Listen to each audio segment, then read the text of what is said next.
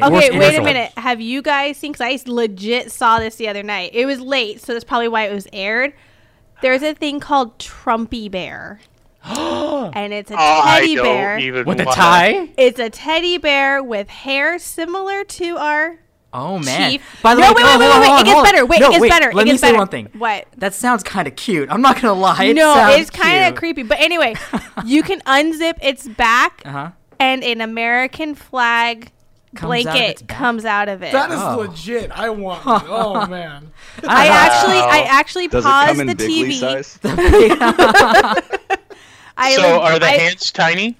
I think it was, but it, it- Oh, the in zipper's tiny. In You the need tiny commercial, hands. is showing these like biker dudes ru- uh, putting the Trumpy bear on their motorcycle, and this like, this, I love riding around with my Trumpy bear, and I'm just like. I, Dude. I legit had to rewind it and record If you, the like, commercial. was this even real? I yeah, I'm like, guys, is this real? Like, what the hell? Uh, speaking of Trumpy Bear, you Wait, guys. wait. I just want to say this: the Trumpy Bear is gonna be huge in Japan. Trumpy Bear is gonna blow up in Japan.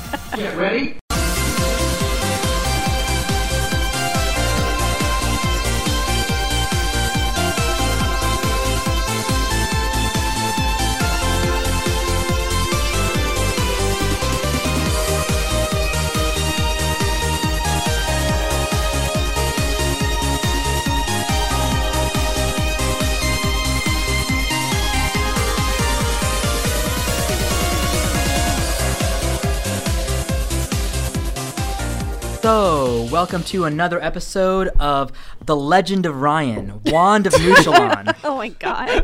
I'm uh, sorry, I'm laughing because of that. I just found a picture of Trumpy Bear. See, it's real. Trumpy bear is uh, did real. you That's what it like- looks like. God. And then a, a, a, Trumpy a- Bear looks more like a raccoon.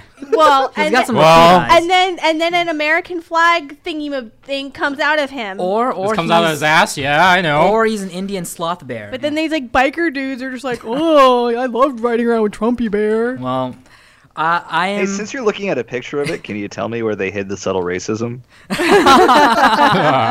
well, I'm uh, I'm one of the hosts, Danushka Kumar Singha. Today we have Courtney Rajan, Hello. Ken Tran, Yeah. uh, uh, Brendan Kidney, Hey, and uh, our our guests for today are uh, David Zuckman and also Justin Katapang. Hey. So um, the analogy for today. So if we were board games, I'm, I'm going with that. Nice. Or I mean, really, I'm gonna say yeah, I'm gonna say board games. If we were board games, Okay. what would we be? Okay. So starting off with Ryan, Ryan would be life. Because because if we're all being honest with has a ourselves, life. Ryan's going down that road. Yes. Wife, baby, nine to five. He's he's His- in it. yeah, He's his in the life thick is of it. over. His life is over. His life is over. And Yeah. ironic in a game of life, his life is over. Yeah. But uh, congrats, Ryan. Mazel tov. Uh, Courtney, Yes. you would be Risk. Why would I be risk? You'd be Risk. Risk is a very intelligent. There it is. Ah, Oh my there also, is. but also, also though, Ken, Mm-hmm. you would be Jumanji. god! I nice. had that game as a kid. Nobody would wanted to play it with me. Ah. Brendan, you would be Cards Against Humanity, and I say that only because I feel like Cards Against Humanity is the break down a door kind of a game, but also it's the not board game in this entire selection. he has to break the mold. Yeah, that's that's what Brendan does. Um, it's true. I would sell people poop for ten bucks a pop. David, I put you down as Twilight Imperium because that I mean I don't know I feel like you're the guy who has like a really strategic RPG esque sort of game. I don't know. I mean that's that's what Let I me got. start off by saying thanks for not saying I'm Secret Hitler, but Twilight Imperium is legitimately one of my favorite games. Uh, Justin, I put you down as Arkham Horror. What? Yeah, you played Arkham Horror? No. It's a, an amazing game. It's like it's basically the Cthulhu game. You're you're playing characters trying to stop the coming elder gods. It's He's saying you're really good at summoning cultists. I, but, I'll, I'll, I mean, you're, you're, you're, you're into like RPGs, and I just thought, like, yeah, you'd be you'd be the Arkham Horror guy. I'll- listen, all I know about that game is one time when I played, I played a scientist who had a device who can disrupt like the portals into hell or whatever into other realms that appeared, so nobody Yeah. can get the jump on me. On top of that, I found a cachet of weapons. Uh, I happened to find like a spell book so I can cast spells too, and on top of that, I'm the only player in that game who went to Father Michael and got blessed by a Catholic priest. So I became like the ultimate monster hunter. I had science, s- like spirituality, God on my side. I was ready to fight anybody. Um, and I would be Mousetrap. Mousetrap. Because I'm I'm I'm pr- like Mousetrap. I'm pretty pointless and really convoluted. So I think I'm the and takes forever most- and, and takes forever to set up. doesn't go anywhere, and you don't know why you're playing, and you don't know why you're here. Well, but- the well the payoff is good, but it takes forever to set up the sucker. so uh, our guests for today are David Zuckman and Justin Catapang. Uh, David, why don't you go ahead and introduce yourself and tell us a little bit about yourself? Hi, I'm David Zuckman. I like long walks on the beach and drinking pina colada. No, um, I'm a uh, board game designer. Uh, I run obscure reference games. We've put out one game so far, Overlords of Infamy, um, which is about being an evil overlord trying to make everyone as miserable as possible by doing silly things like blanketing the region in glitter or throttling internet speeds to 56k, uh, dividing by zero, blowing up the moon, that kind of thing. Right, and I I believe the last time we spoke, you had a, another card that was a reference to modern times, right? Oh yeah, build a wall and make the kingdom of good pay for it. So I I mean, how that did one's you a favorite right now. how did you come up with this game? Like, what even prompted you to get into this and come up with this idea? Uh, I had some really good friends that were trying to get me out of a funk that uh, that a breakup had put me in, and we were playing board games a lot, and so we just got onto the topic at that time of uh, you know what would we do if we made our own games, and then the next day at work, and pretty much all that night, I was thinking about it, talking to my friends about it, and we'd come up with uh, a, this idea essentially, um, which looks absolutely nothing like the game does today. what I I mean, what does the game entail? You play as different overlords, and the Right. goal is that you there's like a I- from what I, I remember reading about it, there's like an like a card that has like your evil plot, and you have to like what do things to advance that plot. Right. So there's 11 overlords that you can play as, um, including Oh. Waffles the Corgi. Yes, or I Cyrano de remember Bergerac. that. There's a corgi. I remember that. yeah. And Cyrano de Bergerac, who's a gentleman, Tyrannosaurus. We also have the dead pirate Roberts. She's a zombie pirate. I have Um, got to get this game. there's a there, there's a lot of references in there. Um, but the idea is, yeah, you're going to have um, these plots, and you start out with these really easy to complete plots. They're called knavery. They're basically the basic plots. Um, those are things like making everyone's socks slightly damp, or stealing candy from babies, or uh, ordering unnecessary construction on a major thoroughfare because LA. And uh, you go up into uh, higher level stuff. Um, uh, they're called uh, villainy plots. And at that level, uh, you're doing things like, oh, what's a good one? Refilling fire extinguishers with gasoline, shutting Oh, down that's not power funny. at the dinosaur containment facility. Uh, and then eventually you get to So the you can literally domination be level. Wayne Knight. You can be Wayne Knight. yep. Uh, you get to the domination level, you're doing things like uh, resurrecting the old gods, speaking of Arkham Horror. Yeah. And uh, a- another one is uh, causing a global thermonuclear war. So if you wanted a Trump simulator, So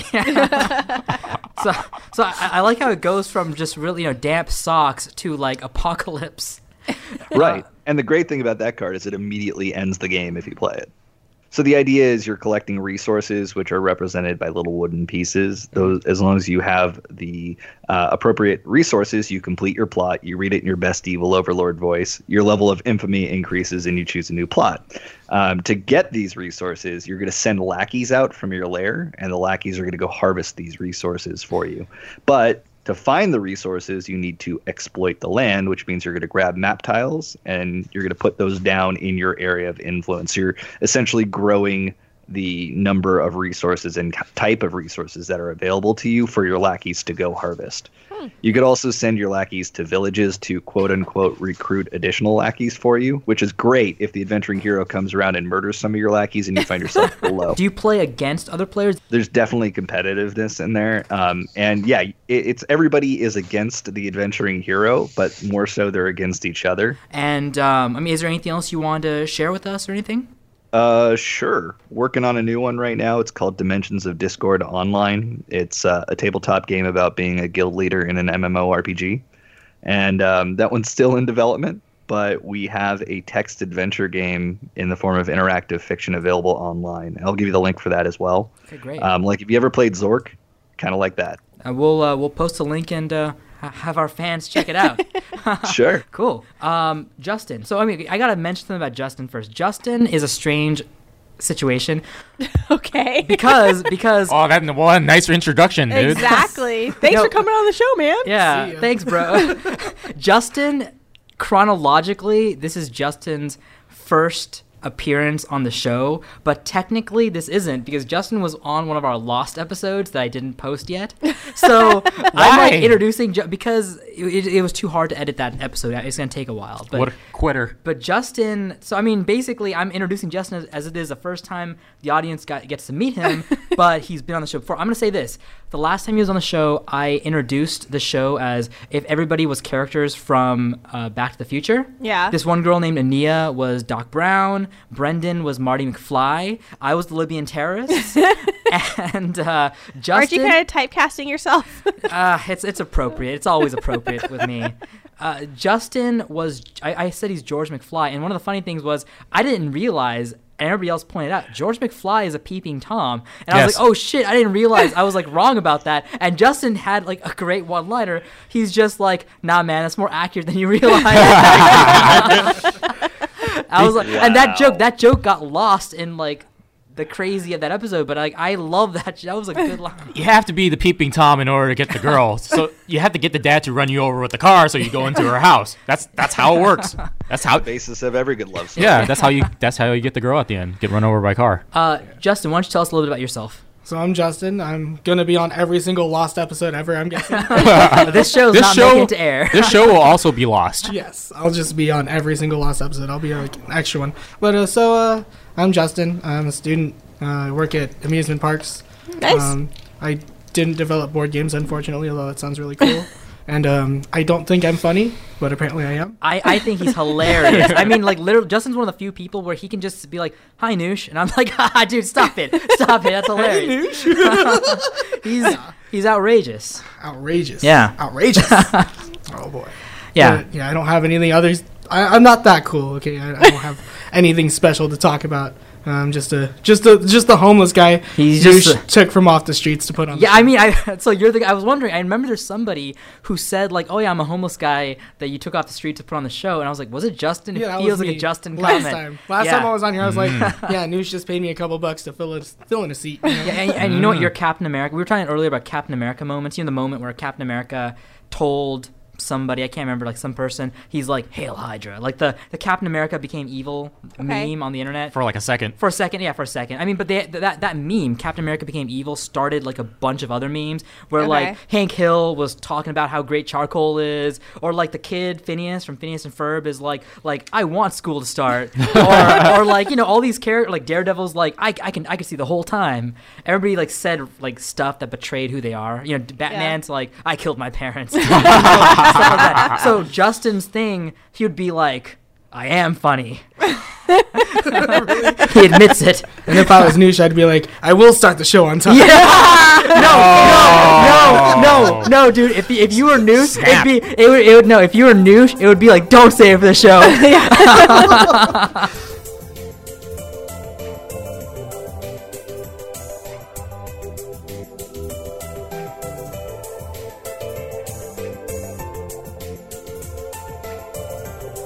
The topic of today's episode is tabletop, which includes, you know, tabletop board games or tabletop RPG games. This story, guys, is about the Chess World Championship in 1978.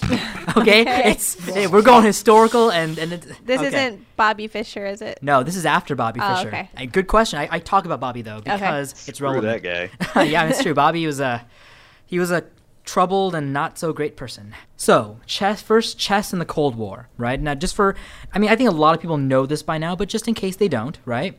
So during the Cold War, the Soviet Union rejected the capitalism of the West, which included pop culture, romantic art, modern music, and quote unquote corrosive games like poker.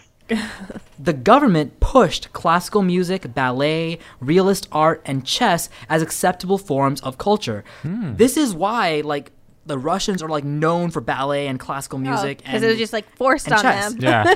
that's all they had. But They- all the pieces aren't equal in, tre- in chess. Oh, it's going against oh the shit, communist dude, good point. idea.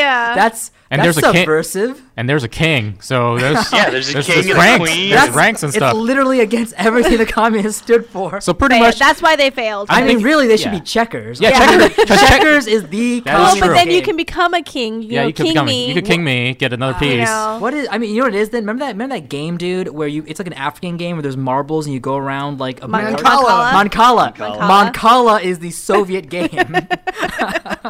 Chess was a means to show Soviet superiority in the world. Like that's one of Yeah. the ways they showed their superiority. So it was one of the ac- I mean, believe it or not, it was one of the battlegrounds of the Cold War. I mean, the actual chess tournaments across the, the world were the places where the Soviets showed the superiority of not only their country but communism as a whole. So from 1948 until 1972 and 1975 to 1993, the title of chess world champion belonged to Soviet grandmasters. Yeah. It, it was it's Soviet controlled for all those years except 72 to 75, which was the Bobby Fischer years. Oh, okay. The Soviet Union had Soviet schools for chess taught by world champions. These schools were meant to train the next generation of chess players.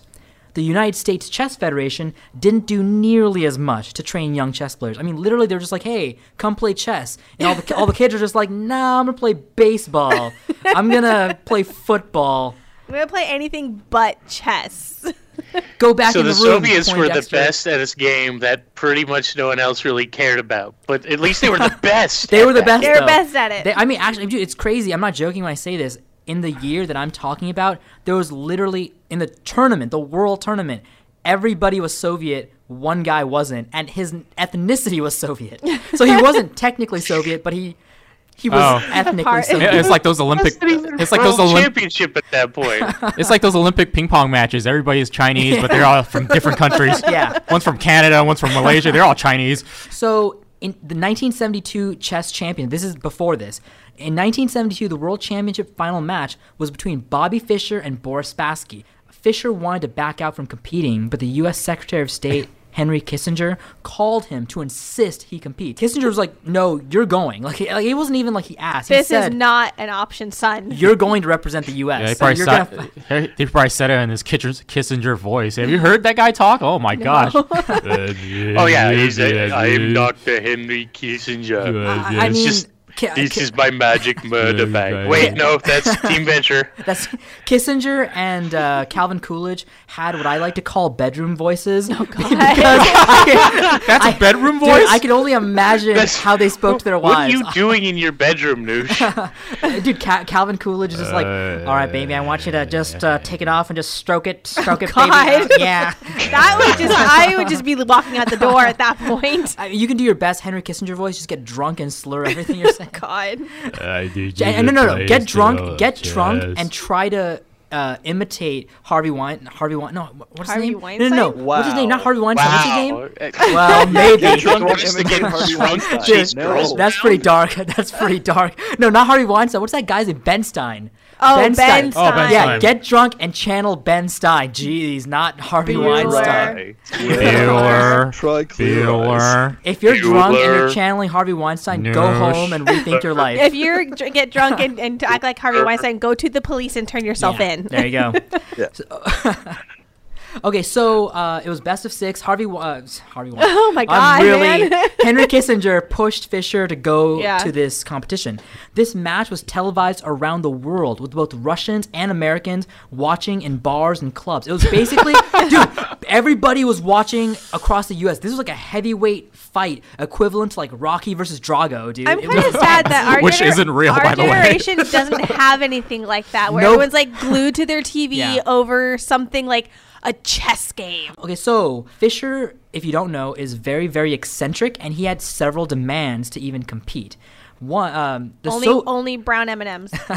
the Soviets were, by the way, I mean saying only brown M and M's. I mean because Fisher's a racist. If you didn't know that, Oh, I mean, he- didn't know that. He's, he's a racist. Oh, what, really? So I mean, Anti-Semitic for one. Yeah. No brown M Jewish. and M's. he's he's anti-Semitic, and um, he's he's really like he's he's one of those not just anti-Semitic. He's like crazy, like Jewish people conspiracy, Oh, God. anti-Semitic. So he was like that, and I You want hated the Skittles- everybody. I want the Skittles soaked in water and all Yeah. the colors taken off. Ooh. Just get this man a Trumpy bear. he, the Yes. Soviets were convinced Fisher was playing mind games with S- Spassky with all of his demands, right? He was trying to delay the match. The Soviets demanded that both players, the chessboard, the table, and the chairs be examined for bugs. they were convinced Fisher was receiving codes from the US government. Oh my So, God. just ending this part of the story though, Fisher defeated Spassky. This humiliation was one the Soviets refused to ever accept or experience again, which brings us to the tournament in 1978. This is what I'm getting to now. okay, So, we're going to talk first about Viktor Korchnoi and Anatoly Karpov. okay, sounds exciting. it's, Karpov's it's, a it's more grandmaster. exci- it's more expi- exciting than you realize. So, Viktor Korchnoi was a Jewish Russian born in 1931. He was trained in the Botvinnik Soviet school system, so he's one of the the students of that Soviet chess school. Yeah. At the age of 20, he won the title of Soviet master. His signature style being able to counter. So this is signature style during play. Uh, his, his it's being able to counterattack in nearly impossible defensive positions. He was This basically is sounding like an anime. He's ba- dude. He's basically big damn heroes. His whole thing was last minute ass pulls. Like he just pulls victory out of like apparent loss. Oh, okay. That's I'm like, his Okay. wait, last minute ass Okay. pulls. th- what? Yeah. th- thank you for explaining that terminology.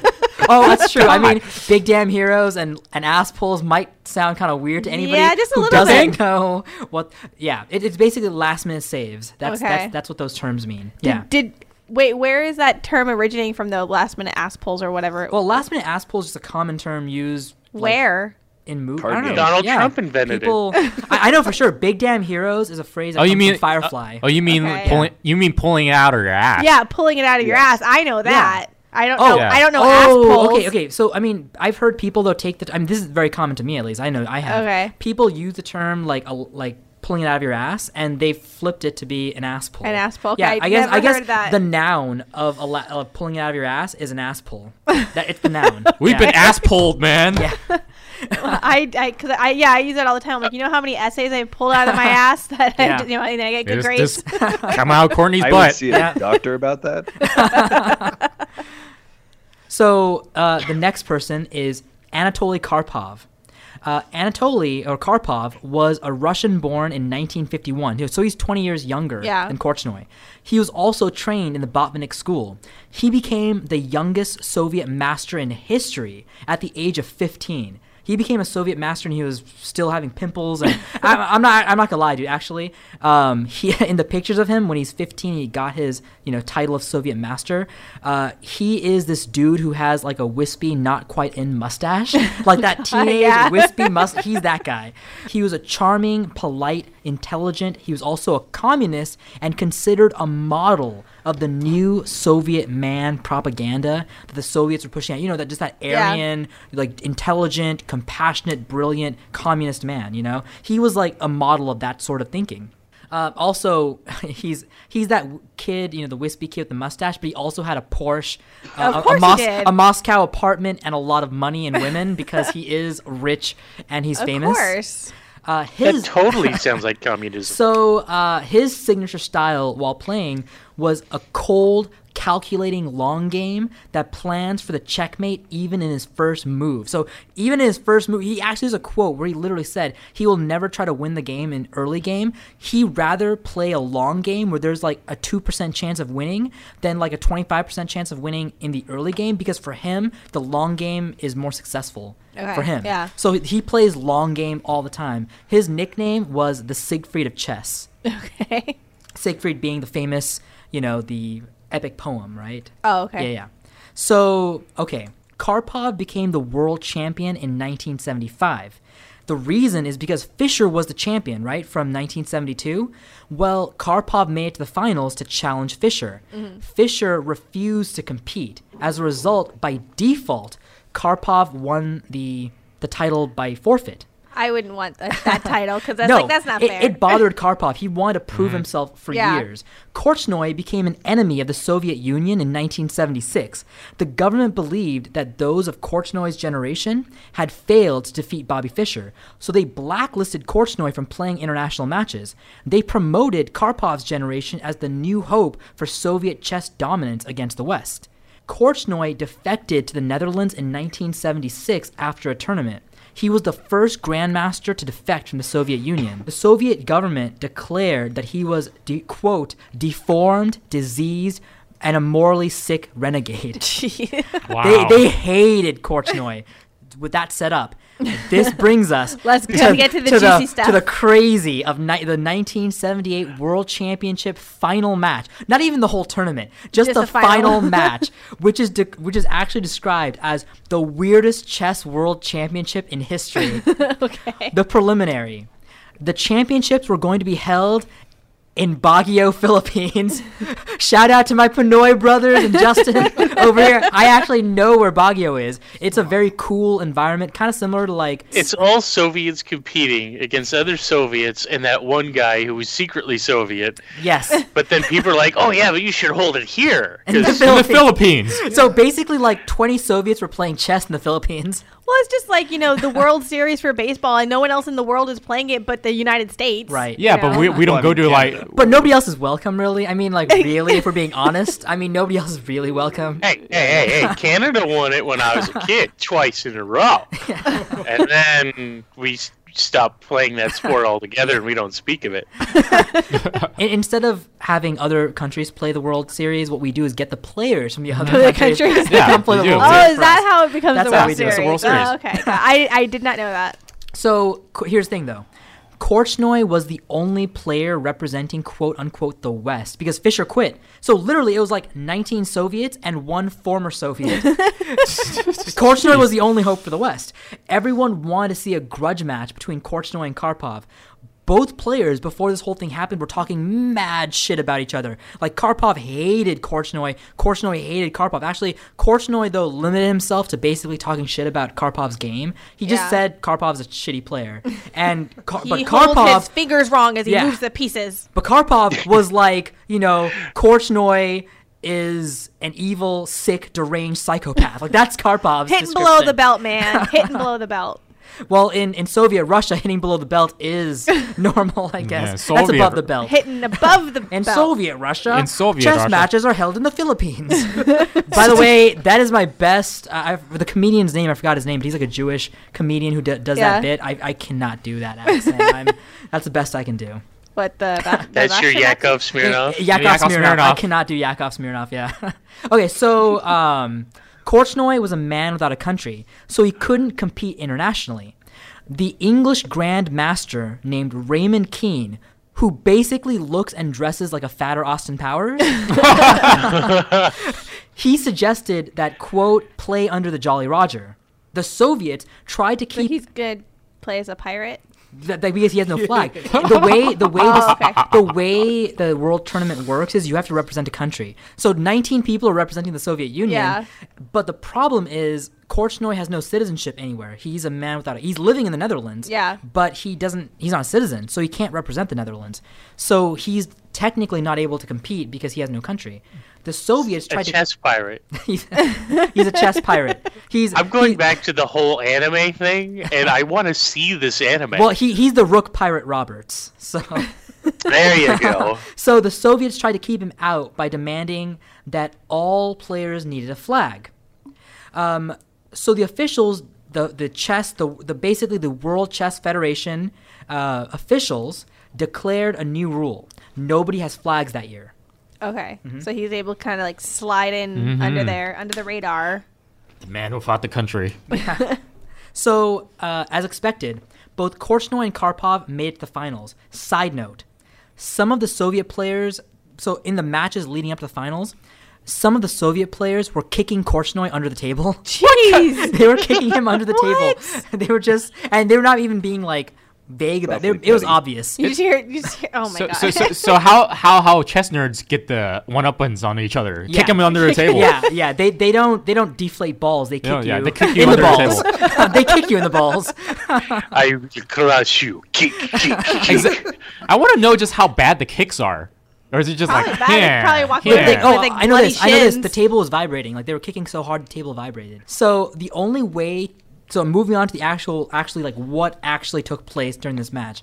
The only way to describe what happens next during the final match is that Korchnoi and Karpov basically take turns fucking with each other Oh. back and forth. I'm glad you finished I'm that so sentence. glad you finished that sentence. Woo! Under the table. Yeah. Fucking each other. They're yeah. just like footsies. They were just like, Hey. Hey, one of them footsies. takes their Start foot, punching their chest. shoe off, and just kind of strokes. It's, I, I know it's been a long time. You, my love. they were colleagues. Soviet once. Russia. We do Will stuff you, under will the you be table. my king? yeah. So first, the sunglasses.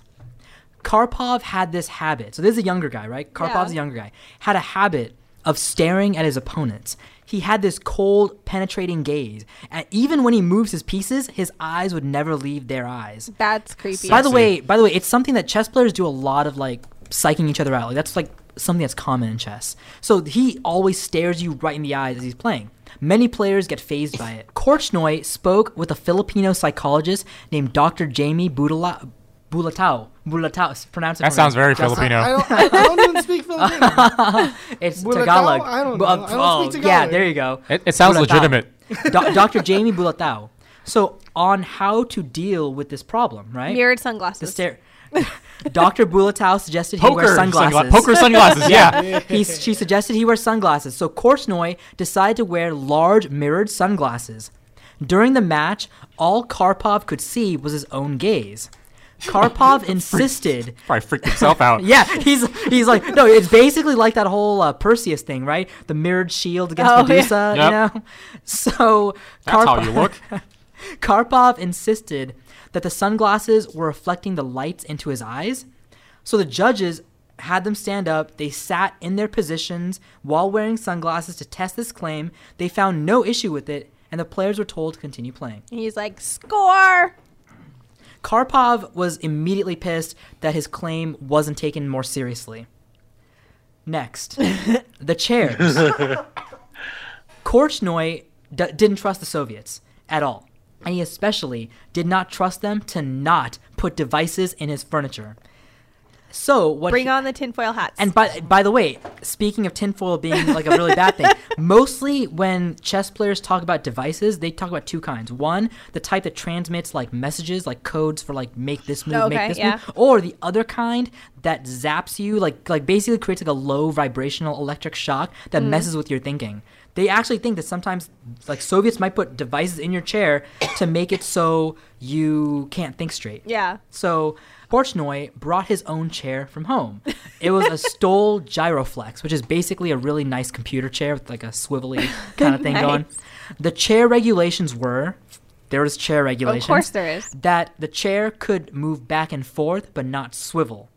Karpov demanded that Korchnoi's chair should be examined for devices. He believed that Korchnoi was trying to zap his brain with electricity or oh radiation. my god, the amount of like, Yeah. what's paranoia is ridiculous. This is the So world they have chess all these championship. fancy devices and stuff they could use, but the Soviets reduced themselves to kicking. So, well, I mean, eh, back then, uh, an electric device was probably like the size of like a car, you know, or like it's like the size, like like basically wearing something as a wire under your shirt means you have a giant like console on your chest. So you go up to your chair and you're like, "Why is there a sheet on my chair? Do not look under the sheet." E- Everybody had Vader chest going on. so, um, so yeah, uh, a few days before the match, uh, Korchnoi's chair was dismantled and X-rayed by officials. Come on, They, really? they had to X-ray it. So this chair raised Korchnoi above Karpov. So Karpov was no longer eye level. So Karpov requested a cushion so he could be eye level with Korchnoi again. I, I love how petty this keeps going. I I, know, was like, this yeah, is I'm gonna do this and this. This is we're not even started. It's super petty. So uh, during the match, Karpov kept, kept swiveling in his chair, Yeah, to avoid getting kicked. which made squeaking sounds. so swiveling in his chair made squeaking sounds. Korchnoi complained about the squeaking. The Of course he offi- did. The officials. He's a little bitch. Yeah. the officials asked Karpov to stop. Karpov replies, "I'll stop swiveling if he takes off his sunglasses." so Oh my god. the officials added a new rule. Of course. Any swiveling of chairs will forfeit the round. I'll stop swimming. You stop kicking me in the goddamn shins. Next, the yogurt. The yogurt. During the third round, the yogurt. I He know. just takes out a big tub and starts like shoveling yogurt in his mouth. just sucking it in. During the third round, Karpov. Ha- no, it's actually that's normal. This that- is not normal, it is it? That's normal compared to what they do. During the third round, Karpov had a glass of blueberry yogurt delivered to him, but uh, supporters of Korchnoi insisted that this could be a coded message to Karpov. the yogurt. But- okay. No, but okay, so let me point this out though. No one was sure what the code could be since chess Because is it's yogurt. well, since chess is too complicated for a single color to actually mean something. like chess is so complicated, how could a single color mean anything? Yeah. But also Well, it doesn't mean anything to us, but grandmasters. True. They're on another level. I mean, they're on like the higher level, elder god level, where it's like yogurt is a language. They actually see the colors in between the Yeah. UV scale, like They the see colors what- that we don't see. They see that what the yogurt could be, not what it is. They handed me the blueberry on the bottom yogurt. That means I should do the Sicilian opening. So, but the other thing was, no one was sure what the message could be, since the players and the audience could all clearly see the board and there were no secrets to be had. uh, the officials made a new rule Karpov could receive desserts at specific times, but the judges and players must all be aware of what color it would be before it reaches the floor. What? These are official rules going in the tournament handbook for that year. Fisher was Okay. right to leave. So so basically, he can order the yogurt, but everybody on the floor has to know the color before it comes out on the floor. Isn't that when you just want to order something with rainbow sprinkles? Next, the hypnotist, Doctor. I, I want to tell you guys about Doctor Vladimir Zukar. Doctor Vladimir Zukar was a psychoneurologist. The director of the Central Laboratory for Psychology in Moscow's School of Medicine. Also, Dr. Zukar was known in Moscow as a psychic. his eye- Naturally. his eyes were quote unquote were like burning coals. Basically, he Yeah, had burning really holes. he had really creepy ass eyes. he, he he had Vincent Price eyes, kind of. That's that's what he had going on. Maybe he. I'm pretty sure he just has bloodshot eyes. I'm not sleeping. So Karpov hired Dr. Zukar to monitor and collect data on his sleeping, eating, working, and resting habits. But Zukar had another purpose. Years ago, Karpov played a match where he came to believe that someone in the audience was trying to hypnotize him. the audience member was staring at him intensely. By the way, side note, isn't that what Karpov always does anyway? he's like staring at people intensely and he's like He's the like, hypnotist. "Well, I want to stare at people, but nobody gets to stare at me." That, that's how He's a it is, hypnotist. man. That's He's a how it is. hypnotist. Yeah, he's hiding. When you do something, you don't want other people to do it to you. That's usually the he, case. He, he sounds like a 16-year-old, basically. sounds like someone that's cheating on his wife. That's pretty much what it is. So, uh, quote, this is what Karpov said The thought did not occur to me that hypnotism was being used against me, but I decided to engage my own psychologist. Back in the 70s, by the way, this is kind of weird to me that's psychologists were considered psychics like i don't know like like Psycho- really? basically well no the way he's talking he's basically saying well i'm gonna hire my own psychologist i don't think you know what psychologists do because the thing you want them to do is not what they actually do well, yeah, but it's not like you went to a normal school. You went to Soviet chess school. I don't think they were covering different professions. that's true his his whole idea of what psychologists do were covered in like saturday morning cartoons but the soviet kind so it's like really weird That's like if you went to a school here and all they did was teach you Tetris. That's all you know, man. You don't know common sense. well, I mean, and then he's like, well, I can't line up. If I line up, all of us will disappear. like, oh no. Uh, okay, so the first and second rows of this whole like tournament were um, were empty. So they were like spectators were not supposed to sit there, right? Dr. Zukar though sat in the second row across from Korchnoi and tried to hypnotize him. Stare into my eyes. One of the biographers for this whole story said, quote, Dr. Zukar fixed an unbroken stare upon Korchnoi during the entire 39 minutes which Karpov devoted to his 15th move. Korchnoi seemed to not notice. So he, this dude was really staring at Korchnoi for like 39 minutes, and Korchnoi didn't even realize he's being Good impacted. for him. To retaliate, Korchnoi's trainer had her daughter sit to the right of Zukar. this is getting this is getting and great. she had her boyfriend sit to the left of Zukar, and they both intensely stared at Oh Zukar. it's a staring, So- it turned into a staring contest. Basically, Zukar was just fixed on Korchnoi while the boyfriend and the daughter were staring at It's like, mom, you the owe me Zukar. big time. And nobody's sitting around them, so there's just three random people Just staring. The officials did not take Korchnoy's complaint about Dr. Zukar seriously. So Korchnoy's people began to sit around Dr. Zukar to give him dirty stares. So now a bunch of Korchnoy supporters are sitting is around amazing. Zukar to like stare at him and give him dirty looks. But then Karpov's people began sitting near them and staring in retaliation. So they're all just like staring at each other, just with like bad looks on their faces. Yeah. Everybody's giving it's basically high school. And you Everybody's got- giving these dirty are like looks. Soviet Russian stairs too, Yeah. like the coldest stairs Yeah. you could imagine.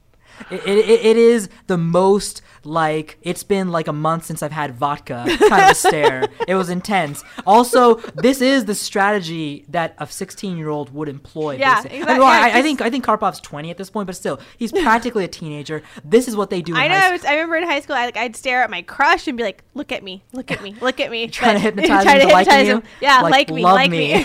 Did it work? Not So really. okay, Korchnoy's trainer then walked up to Zukar and threatened him by handing him a copy of a book called The Gulag Ar- Archipelago by Alexander Solt- Solzhenitsyn. Uh, which is a three-volume nonfiction story about prisoners in forced Soviet labor camps. That's messed It up. was the most roundabout way to threaten somebody. Seriously. But also, it is a very Russian way to threaten somebody. Like, here is classic literature.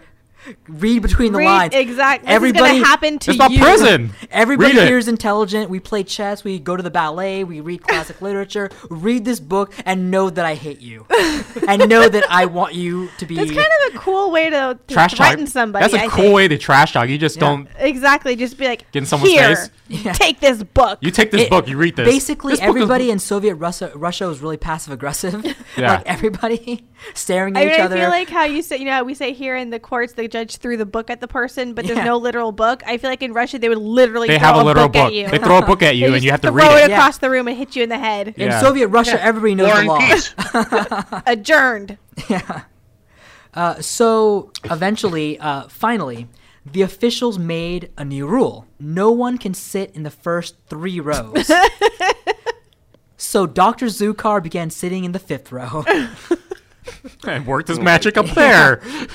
Next, He now has binoculars and he's just staring at him from the fifth row. so next, the handshake. At the start of the eighth game, Karpov refused to shake Korchnoy's hand, which broke formalities of the game. I mean, before every game, you're supposed to shake hands. Okay. It's a civilized game.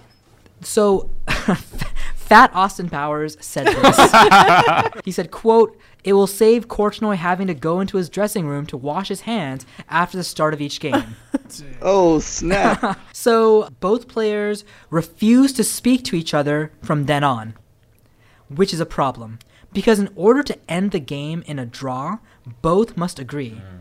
A professional arbitrator was brought in to communicate between them, Oh my but God. this whole arbitrator thing led to many misunderstandings, and one of them was when Karpov tried to draw, but the arbitrator misunderstood and relayed it as Korchnoi forfeiting. So Korchnoi lost a match that Karpov was trying to draw as a result of this That's whole messed up. misunderstanding. So next, the press conferences. Okay.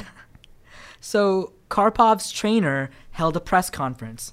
He insisted that Dr. Zukar is an important person who deserved to be able to watch the games.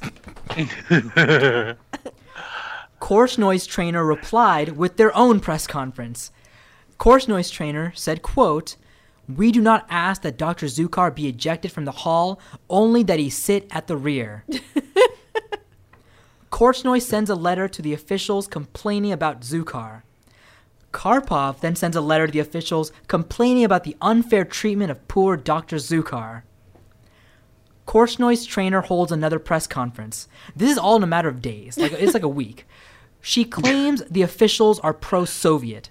So, the two Filipino officials hold their own press conference So press conferences left and right. where they insist that they feel insulted by those comments. That's all the Filipinos want to say. We are insulted by your insinuations. Take that into consideration.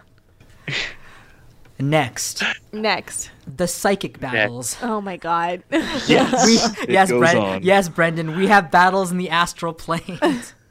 well, sort of. So, Banish you to the shadow realm. I summon the elder gods. So, um, Activated my trap card. kind of, dude. I'm not gonna lie. So, okay, Korsnoy decided to hire his own hypnotist.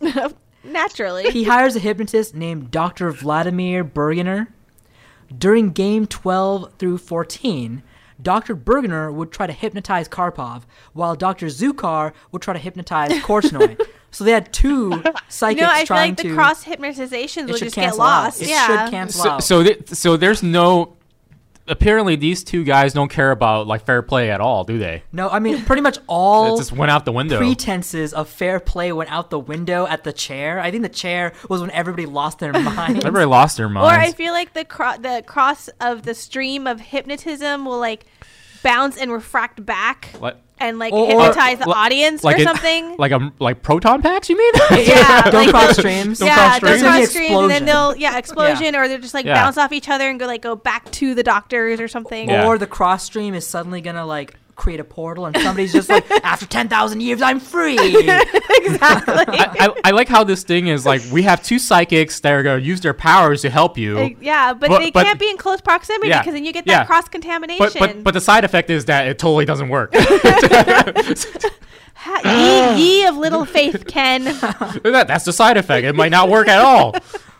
So You don't know. It's it a- changed the color of the yogurt. Yeah, it, it's a, it's a tr- it's a tricky art. Oh. so uh, Korchnoi eventually fired Dr. Bergener because he realized this whole thing was stupid. It is okay, stupid. well, finally someone eventually came to it her. exists. Someone came to her senses. I mean, it's, that's giving them too much credit. Somebody, because somebody at least had a thought of, okay, well, maybe this isn't working. yeah, th- th- this is just crazy now. So during game 16, Dr. Zukar continued to try to hypnotize Korchnoi from the fourth row. Korchnoi's. Dude, I can't even say this with a straight face. Okay, imagine this. Zukar is in the fourth row hypnotizing Korchnoi from the stands, right? Korchnoi's trainer sits next to Zukar and begins tickling him. oh my god. so, Oh, Kor- dude, it was very effective. She is a world-renowned chess coach, and she goes to the stands Tickle, tickle, and tickle, she tickle, tickles this psychologist. I'm gonna get you. I'm gonna get you.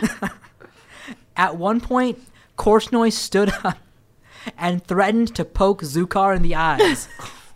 Quote, this is what the biographer says, shaking his fist, Korsnoy said, no matter what your jury thinks the rules say, I tell you this man disturbs me. If he is not moved within 10 minutes, then I will move him.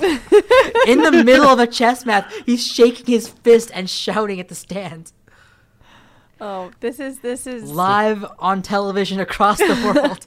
I know I'd be down at my local bar. Dude, I will be watching this. that, man. If this is that crazy going on, Yeah, I totally would be. Wa- I, That's a- like, I want to check out chess this year. Like, what's the next world championship? Like I This want to go is great. YouTube and see if there's any like footage of this so I can like watch it. So the officials made a new rule. Oh. No tickling allowed. No No, tickling. No, no. If, tickling. if only th- that that'd make them sane. Uh, no, the officials said no spectators can sit closer than the seventh row. They're just continually pushing pushing, them the opposition- back. Chicken back. Yeah. Uh, Korchnoi and his trainer held a new press conference. Uh, Korchnoi said, quote, the organizers must install a one-way mirror between the stage and the I audience. was just thinking that. I'm like, they should put in a one way mirror. Oh my god. I will not play if a one-way mirror is not installed. In the middle of like the 16th Fair- game fair- of this tournament, Fair enough. he's insisting on them building. Uh, This- yeah. yeah. That's Yeah, it. They yeah. just let them play in a box. Yeah, but based on ho- what the crazy that has gone on so far, that's probably the sanest Yeah. solution to all of this. Yeah. it's not even crazy yet. So Oh no. the officials finally had enough and they declared three new rules. No more audience. There would be no, Dude, No that- more- no more that- psychics. That would be that more would be yogurt. not smart. Okay, No so- more yogurt. No more yogurt. And you know what? No more chess. We're done. No more chess. No more chess. The Everybody game go is home. over. Everybody go We're home. switching to checkers, god damn it. So the officials declared three new rules. There would be no mirrors, the audience will move no further back, and Korchnoi will remove his sunglasses. that went into the book. No sunglasses for Korchnoi. I, I think that all the whole thing was just because of the sunglasses, was it? it It started with started with the sunglasses. Yeah. And I kind of see him as the, the, the douche that wears the glasses on the back of his head. So that it looks like he has eyes on his head. Oh, he's that's- just walking through the halls. I'm that douche. Oh, no, you're you're not you're you're not a douche. But that that But guy that is that, so guy's you. a the douche. damage is done. I'm gonna leave now. the damage has been done. So finally, the Soviets, the officials, and Korchnoi's people signed a contract to stop fucking with each other. Dur- I mean, literally, the Let's contract get was just back to the game. let's get back to chess. We're not going to do this crap Yeah, anymore. So exactly. they signed a contract. But But the next part of this story, the cultists, Oh my god. the cultists. the cultists. Oh my gosh, what's wrong with? s- So what? That was they're, last week. they're gonna like Yeah, that was- sacrifice the rook or something? Game 18. Two people in white and saffron robes and hoods began appearing at the tournament. With no warning, two people in robes and hoods started appearing in the audience at the tournament. Karpov and his people were really unnerved. They were like, I would be "What?" too. 'Cause Jeez. by I mean by nature, Soviet chess players are paranoid. So Karpov's people, the Soviets, were just really creeped out by what is going on in the stands. Korchnoi's people insisted that these cultists, these robed people, had as much right to watch the game as Dr. Zukar. yes, they do. Damn it. Yeah. Maybe they just had their robes that they wanted to wear out. So the cultists were known as Dada and Didi. That's, their real names were Stephen Dwyer and Victoria Shepherd. Okay. Why does this seem like an SNL sketch waiting to happen? exactly right? Will Ferrell and like Amy Poehler like jump out. So they were the American members of an Indian religious cult called Anandamarga. So there's a religious cult in India called Anandamarga, and these were the American cultists. they were the Amer- they were the they were the New Jersey branch of, Ana- of Anandamarga, Oh, basically. Yeah. Uh, so there's something I want to tell you about them, but I want to tell you what they did. So Korchnoi had hired Dada and Didi to teach him transcendental meditation so he could fight back against Zukar's hypnotism. So he had them teach him meditation to fight hypnotism. Kalima. sim sim salafim. um, or uh, what, what, what is uh what does grand uh, what does uncle always say? Uh, You mo gui guai fai di zhao. you may go guai fai di zhao. Oh I love that we did it at the same time. That was perfect. What is that from? The- the- Sounds the- like Jack, Jackie Jackie Chan Chan Adventures. Adventures. Oh, Yeah, Jackie Jackie, Chan. One Jackie, more one thing. more thing.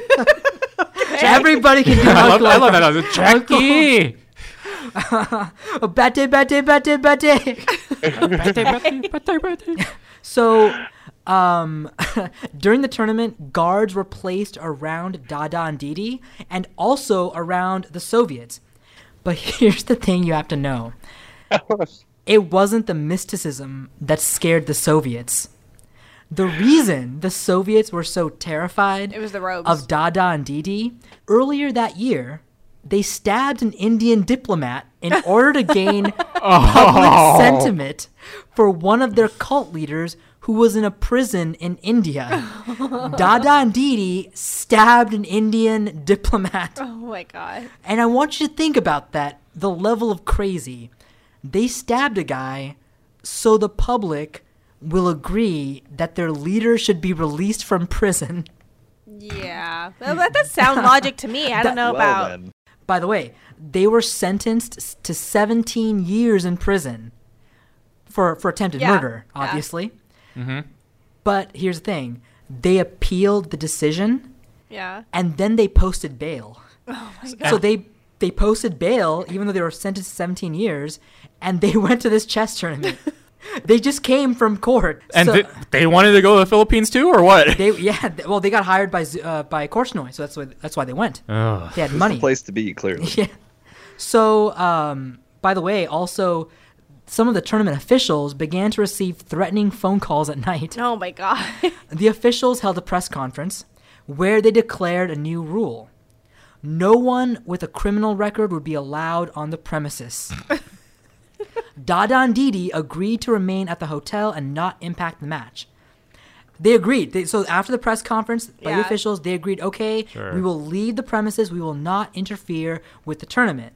And I shit you not, the very next day, Dada and Didi held a press conference to fuck with the Soviets. Literally, just to fuck with the Soviets. They're, like, they're- we're holding our own press conference. There are too many people with press conference Like I want to privileges. go to the Philippines just to hold my own press conference. Apparently, the Filipino press are, are really open to press like I don't conferences. know what I would say, but I want to hold my own press that's conference. the that's the only way to communicate with the press in the Philippines. I just be like, "Hi, I'm here. That's I it. just I'm want to going- let you know." I That's wanna- I'm gonna log a complaint. I'm going to I have a wanna press hold conference. I want to hold a press conference, Paul.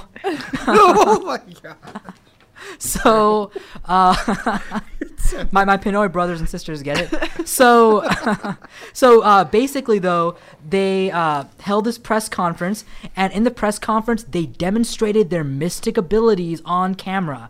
So the Soviets were really freaked out, and they're like, "Dude, this is messed up." The officials declared another new rule. no more goddamn press conferences. no more press conferences in this lifetime. How else will they have a tournament without press conferences? conferences. Uh, they declared that Dada and Didi were not permitted in Baguio City during the rest of the tournament. They were booted from Oh, the jeez. city. The next part of the story, the return of Dr. Zukar. so after this whole Dada and Didi cultist affair, for the rest of the games, the Soviets brought back Dr. Zukar. like we'll take to him hit- over the cultists. they well, well, well. th- Karpov hired Yeah. hired uh, Zukar. Korchnoi had the cultists. So the cultists were kicked out. So Karpov's people, the Soviets, were like, all right, we're bringing back Dr. Zukar then. They're, they claim that since Korchnoi broke the agreement by hiring the cultists, it was fair game. I mean, literally, they're like, all right, it's fair game then.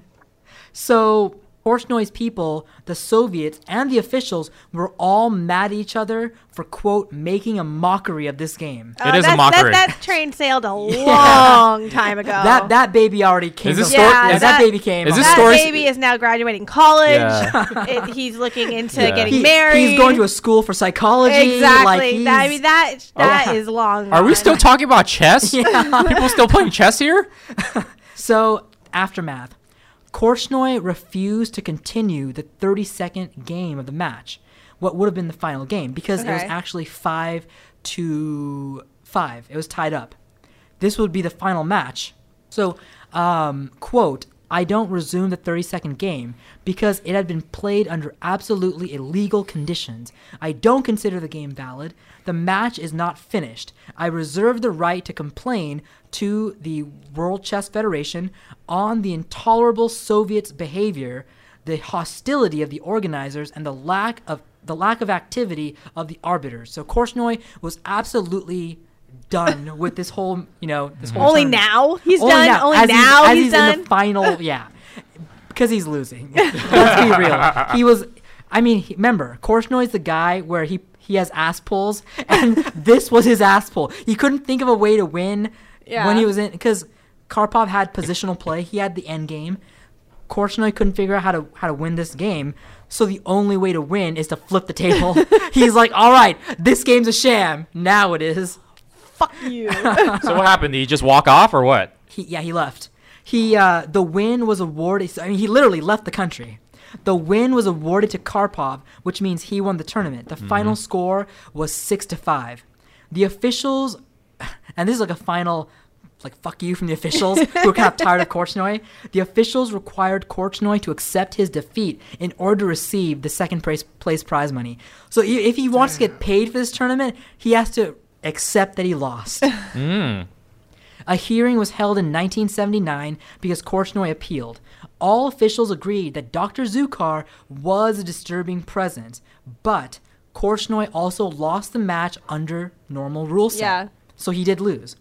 Korchnoi and Karpov would be reunited in the 1981 World Tournament, where they once again played to finale. They were the finalists, and Korp- Karpov won that match. Okay. Again, and he, he did complete it. So he definitively beat Korchnoi. In 2016, Korchnoi died. Um, he was very old at that point, but he did continue playing chess Feels like professionally. last year. He did continue playing chess. pro- Well, there's a lot going on last year. We weren't paying attention to the the the end of the life of the, you know one of the greatest. Well, he is actually considered one of the greatest, if not the second best chess player the world's ever seen, Korchnoi, um, who has never actually held a title. You know, Korchnoi passed away, but he played professional chess competitively till the Mm. very end. Um, and both Korchnoi and Karpov, even though they had shit with each other, they were the type of players who taught young people. They were always that's giving good. back to the Yeah. community. They're Mm-hmm. all about that.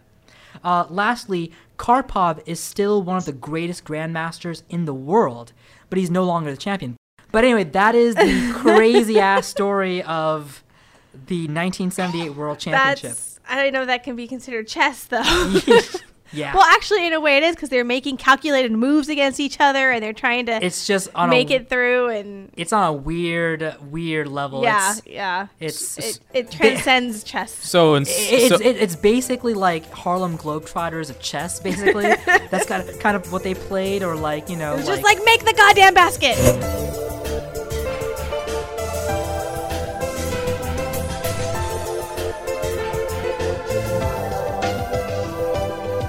So, Courtney, what is your story? So I'm going to share a list with you guys Great.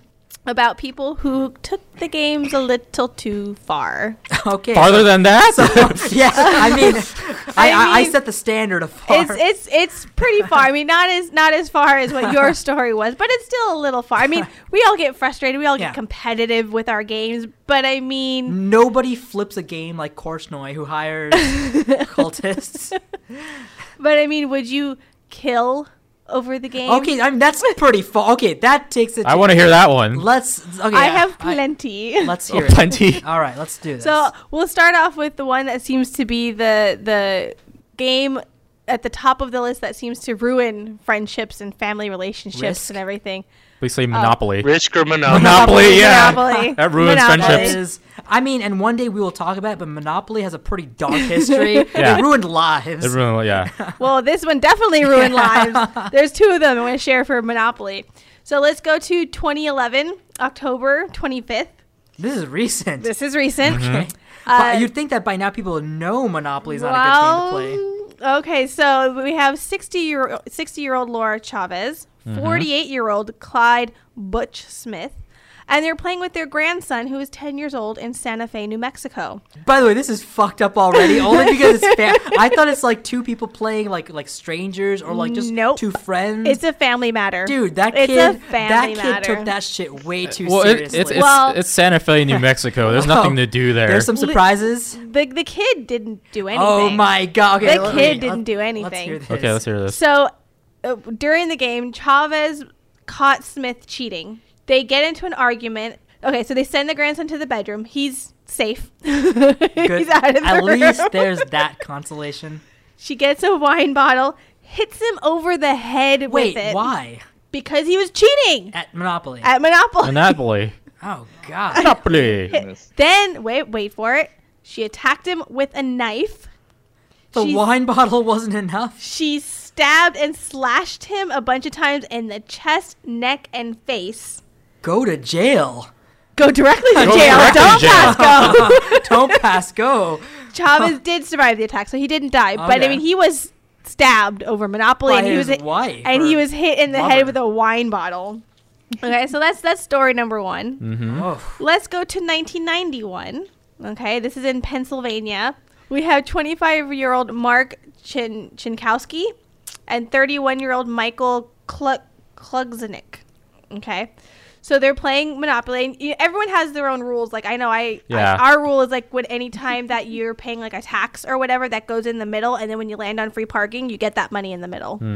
So that that's our rule that we play in our family. I mean, by the way, don't play in the Philippines. There's gonna be new rules like in the middle of the game. New rule. I'm not playing with any Russians. That's don't- Okay. Hypnotist. So they have their own rules or whatever. An argument breaks out. Chinkowski goes and pulls out a bow and arrow. What the fuck? Dude, people with bow, Bow and arrows arrow? are not the people I expect to play Monopoly.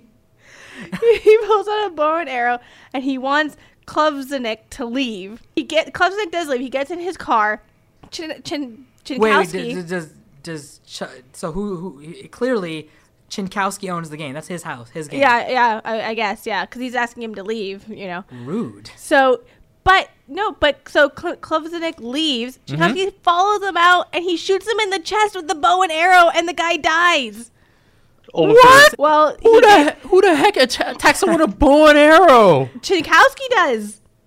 But who I don't won? know. So you know Chink- what it is? I'm willing to bet it was something that, and I don't know what it could be. Maybe you guys know. Kluzganik was saying a pun over and over, like a really annoying Monopoly pun. I don't know what it Who could would be an annoying mon- Monopoly pun? But basically, whatever that this pun was, Chinskowski got so pissed. He's like, just, just leave. Just go. go. Chase him out. As he's leaving, Klubsganik shouts that pun again. And Chinskowski loses can't take it goddamn anymore. mind. Just And loses, he's just like, boom. loses his shit. Yeah. shoots him right in the chest. Freaking like Hawkeye. you know, it's a community chess joke, and you know it. yeah, right in the community chest. right in the community chest. Um, so Chinkowski did get convicted on third degree murder, and he served. He was given nine to twenty five years in prison. at the Milton Bradley mu- jail. Okay, tying in with your story, here's a chess story. Okay. Okay. We have 34 year old Saverio Blunt. Um, there, he's living in Dublin and he's renting a room from 39 year old Tom O'Gorman. This is in 2014. Um, so they're playing chess, and at some point there was disagreement over a move, and Bellante beat O'Gorman with a dumbbell. Jeez. Wait, it gets better. What? He then stabbed him over a dozen times. Whoa, this is not over chess. Oh my gosh. Well, and then to continue it, he then cut Orgorman's chest out, che- to cut his chest open. Yeah. And he ate his lung, but he thought it was his heart. He was going for his heart. Okay. So He was a heart with a lung. they don't look the same, by the They way. don't look the they don't look same. alike at all. we don't have the most intelligent stable of chess murderers. but yeah. so there's that one. What the I'll just leave that there. So, What the Was he drinking at the time? well, they're in Dublin. Yogurt. So probably. Yeah, I mean, that, that's already a given. That's a How default. sloshed are you to do that? This is the guy who's like the dropout from the cult. Like he's like, oh, let me. You, you gotta. You have to eat an innocent person's heart to get into the cult, and he like fucks that up. Like at- Exactly. At, least get that part right. You killed a man. Oh man. By the way, the dude's name was Blunt, and he beat a guy to death. With a dumbbell. With Yeah. a dumbbell. Holy god. Username Yeah. checks out. Wait, why did they? I just noticed. Yeah, they called in the opening thing. It says Blunt, but then later on the name changes to Belante. Oh. Well, I mean, you know, he's Italian. Hey, hey, Maybe, hey, I my, don't know. my name's James Bellante, but you can call me Jimmy Blunt. hey, come on. I just let's go play some noticed that looking chess. over this. You want to whack somebody? I got a dumbbell. okay, let's move on. Family game night. Oh, this is gonna be God, that's always fun. oh no! You play your Uno Let's- Oh, and your let's Yahtzee go and your to Sorry. Um, let's go to Christmas Day 2010. no, that's recent. Let's let's join Tamara Lee Mason and her sons Jacob and Andrew Uh, Jacob is 17. Andrew is 18. Oh, okay, I I already know this some Menendez brothers shit. 17, 18 year olds always murder people for reasons. Well, she she really she Spoilers. just wanted to spend time. It's Christmas. She Mm-hmm. just wants to spend time with her sons, and what better way to bring people together than play a game of Yahtzee? Mm. Mmm. Ah. haven't played Yahtzee in years. But um, By Andrew, the way, Yahtzee is not Murder a game. Yahtzee? Murder Yahtzee. yeah, Yahtzee never. is not a game that kills because you're like really into the game. You're really frustrated. Yahtzee is a game you kill people over because you're just like, please let this end. when can I stop this game? I, I've never wanted to murder a person over Yahtzee. The dice, yeah, but people. okay, so Andrew and Jacob do not want to play, and instead of just saying, "Mom, we don't want to play," just just get a different game, or let's just not do that. L- let me just go to my room and masturbate like I always like, do. exactly. I Let's just mean, have, make this a come on, normal Mom. day, a like normal, a normal day. family That night. is honestly what a 17 year old probably does anyway. That- You that's, know. that's my family night. But Play they, some video they games, watch some decided to go sports. on a different route. They decided to put a plastic bag over her head and wrap it with a belt and Ah. kill her. Now, their half brother, That's not Yahtzee. their half brother Dylan, Yahtzee for took the someone. body from the home. Wait, wait, wait. Th- there's a third person. They're the third person, their half brother. Okay. He takes the body, takes it all the way over to Alberta, Minnesota.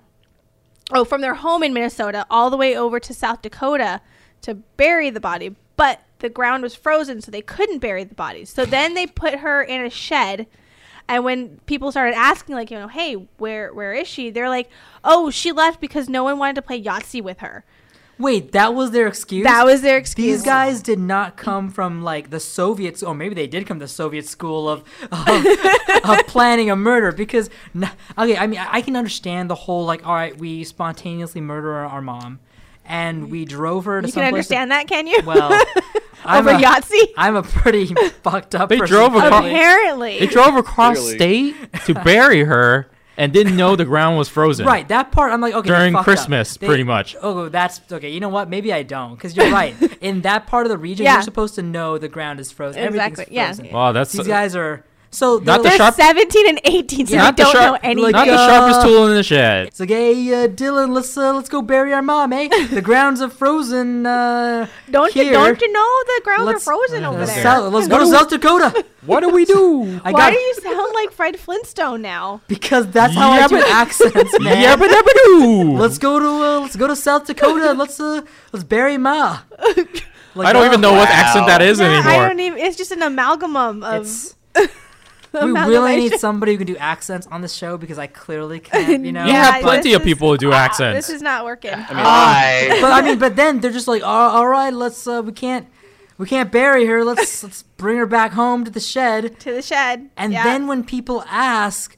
they bring up Yahtzee.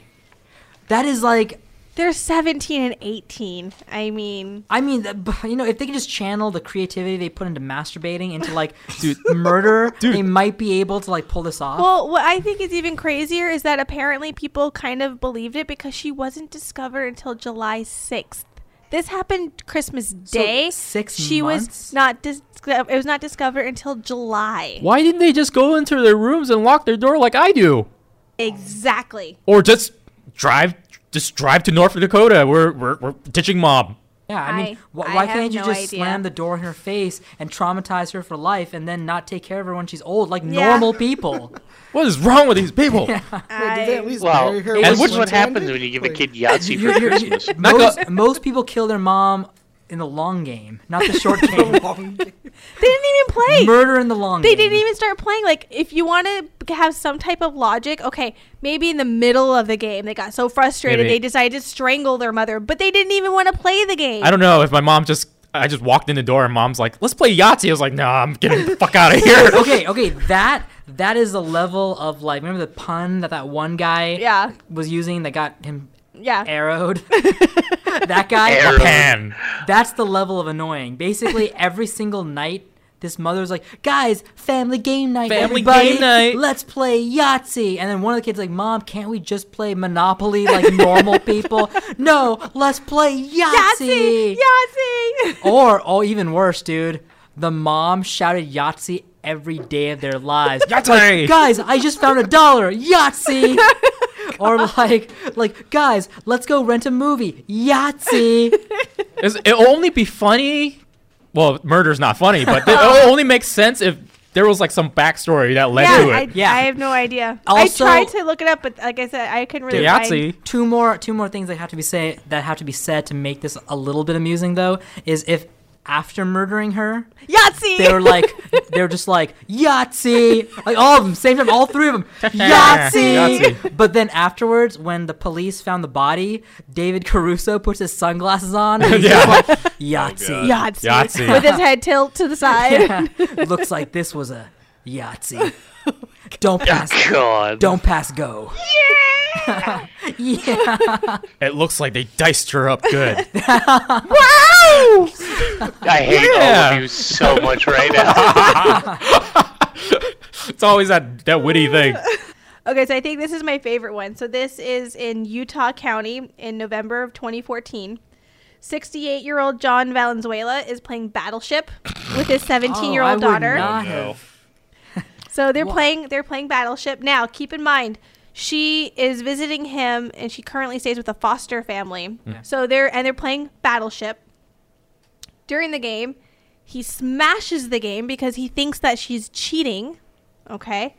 And then when she tries How old is she? she's 17. Okay. Mm-hmm. She tries to leave the trailer that they're in and goes out, follows her, Yeah. drags her back Oh, in by God. her hair. Oh, Okay. God. And then, not once, but twice, points a loaded rifle at her head. So, I mean, she didn't die. She was able to get a hold of the police and she wasn't able to talk, but they traced the call. They went and they arrested him and then um, Good. they got him on intoxication and aggravated assault. And she went back to her foster family. Mm-hmm. Yeah. And never came back again. No. Never came back again. Never was. I mean, the foster system comes under so much scrutiny and criticism, but never has it worked so well Yeah. as this. Yeah. Honestly, that story, they should just made that story and made it for that battleship movie. Battleship that piece movie. of shit movie. That was a shit movie. Dude. Man, that was that bad. Ooh. Dude, oh my gosh, can you imagine battleships as like this really powerful drama about a woman finding the strength to stand up to her abusive father? Father, It's a dead do a game of battleship. Title card battleships. but Battleships. I was gonna say, by the way, this whole story would be funny if it was Hungry Hungry Hippos. it would be like way funnier. I'm sure there's a Hungry Hungry Hippo story out there literally, somewhere. literally take every murder board game story, or just take my story for chess and throw Hungry Hungry Hippos, and it's instantly hilarious. Um, all right, so um, Ken, do you have anything that you would like to shout out or promote? Um, no. Okay. all right, uh, Courtney, anything you want to promote? Nope. Okay, well, Brendan, uh, do you have anything you want to promote? Uh, yeah, I'll give a quick shout out to Coffee Culture for being a cool enough coffee place that lets my friends play games like Cards Against Humanity and play it very, very loudly. Uh, Justin, is there anything you want to promote? No. Okay, um, David, anything you want to promote? Um, yeah, it's not mine, but uh, a friend of mine, uh, Leader Games, Patrick Leader of Leader Games, uh, Mm-hmm. and Cole Whirl and Kyle Farron, they just uh, put a game up on Kickstarter called Root, and it looks amazing. And uh, if you like to back games on Kickstarter, I can't tell you a better company to start backing. They're also they also created Vast, the Crystal Caverns. Well, I think I heard Um, that, yeah. they're amazing and Okay. uh, definitely worth a look. The art style is unique. Great, and well, I mean, I, I'd like you to promote your game. So, what, what's your website? uh, obscurereferencegames.com. It's quite a handle, I know. Um, or you can go to overlordsofinfamy.com. They lead to the same place. Um, I will promote our show. So again, guys, you can find us on Google Play Music, uh, on Stitcher, on any of your podcast resources. If you'd like to support us, uh, Review us. Leave a review us. I mean, we don't even ask for money for Yeah, what we don't ask for money. Rate, This rate is and review free. us. Rate and Please. review us. well, all right, guys, we uh, we got to end the show. So thank you for listening, and you know, join us again for the next episode that we have. The song that we are going to be ending with is "Unusual Habitat" by Silent Partner. So again, thank you for listening, and uh, you guys have a great uh, great night. Take care. See ya. Bye.